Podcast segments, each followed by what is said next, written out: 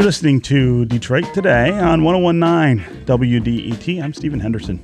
And as always, thanks for joining us. Every day we see division in America, which only seems to grow more entrenched in this political and social climate. The wedges between Americans of different parties, of different races and genders, sexual orientations, ethnicities are as apparent now as they've been in modern history. One of the most powerful tools we have to change that is the way we teach our own children to treat and respect others. Most of us like to think we're raising kids with the values we hope will make the world a better place. But is that always really the case? My next guest has a new book that takes a very close look at how parents, in this case, white, well off parents, teach their children about race and racism. What she finds is fascinating and sometimes even shocking. Margaret Hagerman is author of White Kids Growing Up with Privilege in a Racially Divided America. She is an assistant professor of sociology at Mississippi State University, and she joins me now to talk about her work. Uh, Professor Hagerman, welcome to Detroit Today. Thank you for having me. Yeah. Uh, you're in town uh, thanks to some local support as well. Talk about, uh, talk about what you're doing here in Detroit. Yeah, so the Merrill Palmer Skillman Institute for Child and Family Development uh, here at Wayne State invited me to give a talk um, up here in Detroit. So I am here, and mm-hmm. um, you know I'm able to come and, t- and, chat with you today too. Yeah, uh, and this is a really interesting city, I think, to try to come and have this conversation, uh, given uh, not only our history and the history of race and racial division here but given the current conversations that we're having about the way our city and region are changing and the role that race plays in that. But uh, let's start with uh, how you came to the idea to, to write this book and how you went about researching it. Sure. So this work emerged um, after I did a lot of reading in the field of sociology on the topic of what we call racial socialization. And this research largely focuses on how parents raising black children in America prepare their kids for potential violence, racism, discrimination, and so forth. Um, and so, as I was reading that really important work, I started thinking about sort of what's going on in white families. How are white parents potentially teaching their children um, to be racist or, or to embrace sort of these ideas of racism, or maybe, you know, to challenge racism? And so, um, because of that interest, I decided to move to a, uh, it's actually a Midwestern metropolitan area and I spent three months just sort of getting a lay of the land. And then I was able to, for the next two years, um, follow and, and, study 30 families that were raising middle school age children who were white and also affluent. Yeah. Uh, and so, what did you find when you spoke with these families about how they teach concepts of race and racism with their kids? Yeah, so I had a, there were a lot of interesting findings that emerged from this study. I think one of the uh, most important findings is that these children had very different ideas about racism, privilege, and equality, and so forth. Um, I kind of thought that maybe they would have a lot more in common with one another since they were, you know, living in the same place and had a lot of similar um, experiences. But actually, um, as a result of some of the choices their parents were making, I found that they had different ideas, mm-hmm. Um, and these ideas did not always necessarily correspond with what their parents thought. Um, and there were actually moments when kids would be challenging their parents on something, whether it be, you know, oh, mom, you said something racist, um, or maybe even, you know, the other way around, where the parents are sort of calling out their child for saying something that they thought was problematic. Yeah, yeah. Um, what are the bigger social implications of what you saw in this Midwestern town? Yeah, so often I think that, you know, especially after racist hate crimes, there's a lot of um, discussion in the media about how white parents need to talk to their kids about racism. Mm-hmm. And while I think that's really important, I think what my research shows is that the, the choices that parents are making about things like where to live and where to send their kids to school and the extracurricular activities to embrace, the friendships to encourage or even discourage, I think that those choices have a lot of um, influence on how kids think about race. And so I don't think it's enough for white parents just to talk to their children about race.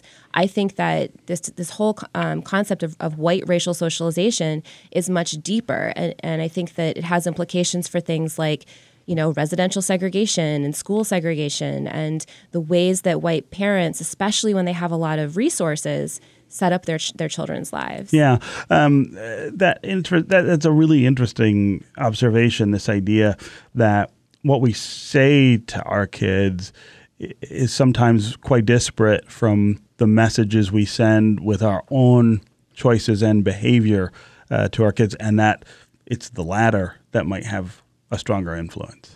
Absolutely. It's the, sort of the actions speak louder than words uh, kind of mantra. And and uh, in this town, uh, talk about the, the the sort of range of of attitudes and reactions that you you picked up from uh, these children. As you say, they are uh, at least demographically somewhat homogenous. They are white. They are uh, fairly well off. They live in the same community, but their their views and their approach to this was was really different. Uh, talk about what some of those differences were. Yeah, so some of the children, and particularly kids that were living very sort of racially sequestered lives, is how I refer to it, but very white, you know, lives. Um, they told me things like racism doesn't matter anymore.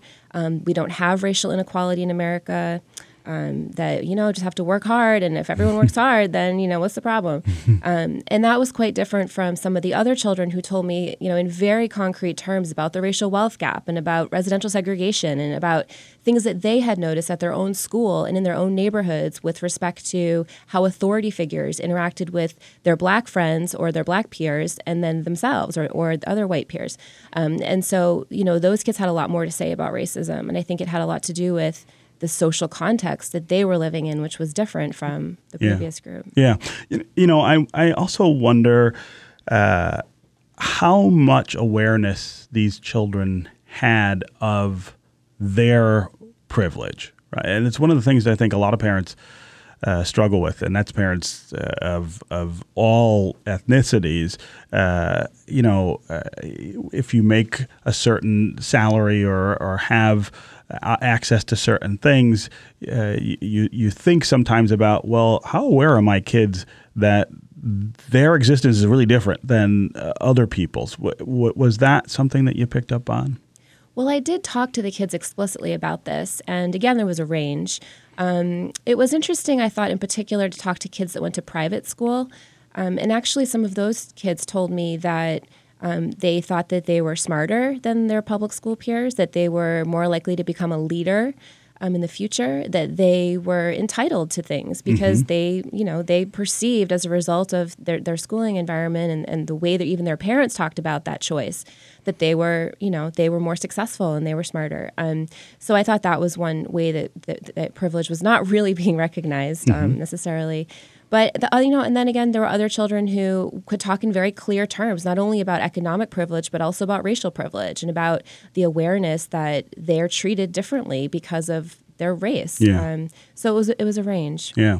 Uh, the, the the gap between uh, race and and economics on this issue, I think is is really key, and and it's it's one of the places that I think when we are trying to talk about privilege and race or privilege and and and wealth that we get tripped up a, a little in America that that we that we can't sort of discern the difference. Uh, I'm, I'm curious what you observed uh, in in that realm uh, in this in this research. Right, that's a really great question, and it's certainly one that so- social scientists and sociologists um, specifically really try to explore. Mm-hmm. Um, I think what's important in my research is to look at the ways in which race and class privilege are working together and they're entwined with one another. And it's actually very difficult to separate them out in some ways. Um, although, that being said, um, certainly in this community, there were affluent black people, mm-hmm. um, but their experiences were different than those of the affluent white people. Um, and in talking with some families in the community, you know, it's interesting. All the white people were like, oh, this is a great place to live. This is, you know, amazing. And a lot of the black families that I spoke to, you know, so not as part of the research, but just being in this community, um, you know, living there, told me, you know, there's a lot of problems here. Like, look at the data, look at the criminal justice system, you know, look at what's happening. So there was a real sort of, um, you know, d- distance, I think, between the ways that people were, were making sense of their same community. Yeah. Um, And I think that's about that's about race. That's not just about class. This is Detroit Today on 1019 WDET. I'm Stephen Henderson, and my guest is Margaret Hagerman. She is author of White Kids Growing Up with Privilege in a Racially Divided America. She's an assistant professor of sociology at Mississippi State University. We are talking about race and class and the way they interact to define privilege and the way that uh, the things that we do with our kids uh, teach them about privilege and race and racism. Uh, I, I want to talk a little about my my own kids here for a second. Um, and something uh, that, that, that's come up a couple times with them. Uh, my kids are, of course, African Americans. Uh, they are they are teenagers and becoming young adults, uh, and they're very aware of this concept of white privilege. They're very uh, aware of the idea of the, the, phrase that they use all the time rich white kids, right? The rich white kids do this, rich white kids do that. Uh, and I find myself uh, reacting to that in a couple of ways. Uh, one is that I, I, I want them to be aware of the society they live in and the, the dynamics that will affect their lives and their friends' lives. Uh, at the same time, I, I, I want to be really careful uh, not to have them make snap judgments about people based on their skin color, based on their economic class, their status. Uh, uh, and I find myself pushing back sometimes and saying, well, hold on a second. Yeah, okay, that's those are rich white kids, but how do we know that they are just like all the other kids who fit that demographic uh, uh, description? And I think that's something that black parents uh, struggle with a lot. Uh, just as white parents, I think, uh, want to uh, be sure that their, their, their kids aren't racist and, and saying racist things. There, there, there is this this more complicated side of that for, for black parents. I want my kids to know what race and racism are but I want to hold them back from from that instant kind of judgment. Right. Yeah. That's that's a really um, yeah. That's that's really powerful, and I I think that this is yet another reason why it's so important for us as a country, as a city, you know, wherever we live, to really pay attention to segregation. And I think that it's, you know, it's so much easier to care about somebody who is in a different social position than you if you have meaningful relationships that are equal status and that, you know, can build trust and can build even love. I mean, maybe sounds cheesy, but I really believe that, you know, and that if we can find ways to care about one another, um, you know, I, I, don't think that's the only solution. Certainly, we have structural dynamics at play that we have to deal with at a level of policy and and so forth. But um, yeah, I think that the more that kids can interact with one another across racial lines and in ways again that are equal status. Um, I think that that could potentially lead us all, you know, in, in a better direction. Yeah, you know, uh, it also occurs to me that that uh, it's far more common the experience that my kids are having uh, growing up in, in an integrated environment where they know African American kids, of course, but they also come into contact in school and other places with with with uh, white kids, and in, in, in some cases, uh, white kids have uh, a lot more privilege than they have. Uh, white kids don't as frequently, I think, get that opportunity because of things like segregation and and the choices we make about about where we live. Right, and and specifically the choices that white people make about where to live. That's right. Um, you know, and and the importance of of you know I, I, talk in my book about the power of white kids and part of the power that white kids have is not only you know power in the future but power right now in that they you know oftentimes parents are making decisions with those white kids in mind that reinforce these patterns of segregation yeah uh, I also want to talk about the the research you did here. You you spent two years uh, in this in this town, and uh, it, sounds from from your description of it in the book that essentially you became a part of this community. I think that's a that's a really interesting approach, uh, and it's one that we are seeing in, w- with some other researchers. Uh, Matthew Desmond uh, uh, comes to mind. We've spent a lot of time on this show talking about his work and talking yeah. to him about his work. Uh, but talk about that sort of immersive style of of research and how it leads you to not just deeper understanding, but maybe uh, different kinds of conclusions about your subjects and about uh, their lives. Absolutely. So, one of the things we know about survey research with white people, and particularly the study of white racial attitudes, is that often whites are not honest mm-hmm. in, on these surveys. Mm-hmm. In fact, some scholars find they just don't even answer the questions about race; they leave them blank, or they say, "I don't know." Um, and so instead of survey a survey design, I instead used an ethnography, which is this immersive approach that you're referencing that that Matthew Desmond has used and other scholars as well. Um, there's not very many ethnographies of privileged communities. A lot of times, the, um, you know, the work focuses on folks who are marginalized. Um, and so my project ha- is slightly different in that I sort of immerse myself in this community of privilege. Um, and I use my own privilege. I'm, I'm a white woman, and I use that in a way to, you know, have conversations. And I mean, many of the participants told me that they never would even talk about this stuff if I wasn't also right? a white person. Yeah. So um, I also I talk in my methods section of my book about you know just I walked into country clubs and private pools and you know birthday party all these spaces. Nobody called the cops. Yeah, right? exactly. Nobody cared. Oh, there's a white lady, you know. So um, I, I tried to use that in a way that was, you know, could, could could help me understand how these how these people were making sense of their world. And I think it's important to understand sort of where they're coming from, so that we can sort of understand the reproduction of, of racial inequality in a, in a new way. Yeah, uh, that really relies though on your gaining incredible trust uh, f- from from the subjects, which I I know doesn't instantly materialize uh, that that materializes over time. But I also wonder whether uh, their reaction to the work that it produced. Uh, how did that make them feel? Uh, did you run into anyone who felt as though you used your access in a way to gain information that they were not necessarily thrilled to to see in print? Did they feel? Did anyone feel betrayed by what you did? Well, so far, the responses that I've received are that they think it's an accurate reflection of what was going on. Now, this was, um, I conducted this work a few years ago. So I do wonder if, you know, maybe there's a little distance between that moment in their lives raising kids. Um, and I try to be careful in the book. And as I talk about it, you know, I'm not trying to, you know, insult these families or, or, or sort of challenge even their parenting. I think it, they're trying to navigate structural inequality at the individual level, which is really difficult. Um, but I think a critical race analysis of what goes on in white families is important. And I think that, you know, the families in this study were willing to have that mirror sort of held up, which I, you know, I really commend them for that. And I'm very grateful. Um, but yes, so the, the main response so far has been, yeah, you know, there's some parts that were a little rough, but, but I think you captured it. And that's for me as a social scientist, what's most important that I accurately, you know, was able to sort of um, describe what was happening. Yeah. Well, and in a way that that um, uh, I guess that that suggests uh, hope. Maybe uh, the the idea that uh, they didn't react negatively, but that they also, I think, uh, I, I think what I hear you saying is that they sort of acknowledge some of the the the difficulties that you point out in saying one thing and maybe having a life that reflects something different.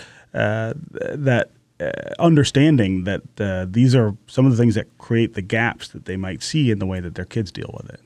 Absolutely. And I mean, I call it a conundrum of privilege, and I think that that's what it is. And I think, you know, when you have these abstract values of equal opportunity and fairness, um, but then you're faced with making choices about how to use your resources with respect to, you know, giving your own kid advantages. You know, there's a, it's a conundrum. Um, Yeah, so, yeah. Uh, I mean, this is a moment when we're talking a lot about uh, about privilege in, in, in our society and uh, how it plays out in different ways. You're focused on race here, uh, but gender and issues of sexism are are sort of front and center right now in Washington um, uh, with the Brett Kavanaugh nomination. I wonder uh, how you might compare those conversations to the conversation you're trying to lead in this in this book. Well, from my understanding, I think that the prep school environment that's being discussed a lot in Washington right now and, and the culture of um, sexual violence and so forth, that I think is pervasive. You know, um, research shows that it's pervasive across different class groups. Sure. Um, but I do think that, that certainly the, the families in my study are not that level of affluence. They're more like upper middle class. Um, so some of them send their kids to private school, but it's not these elite prep schools in Washington, D.C. area, you know. But I did see this sort of sense of entitlement emerging, and it's something that um, you know many of my colleagues. Jessica Calarco is a great example. She has a book um, about negotiating opportunity, and and I do think that there are ways that young people are learning to be entitled and to feel entitled, and I think that that relates to race and in my work and class, and but it also relates to gender. Um, and, you know, certainly my book doesn't interrogate gender very closely, but I certainly did see this sort of emerging sense of entitlement in many of these children. And, um, you know, like I said earlier, this belief that they're going to be leaders and that they're entitled to that, that those jobs are for them, and that, you know, they shouldn't be for anybody else. And that gets into, you know, conversations that relate to affirmative action and some other topics as well. Sure. Um, so I so that's really I think the extent to which I can speak to this a really important question that you're asking. Um, I do th- I do think there are connections. Yeah.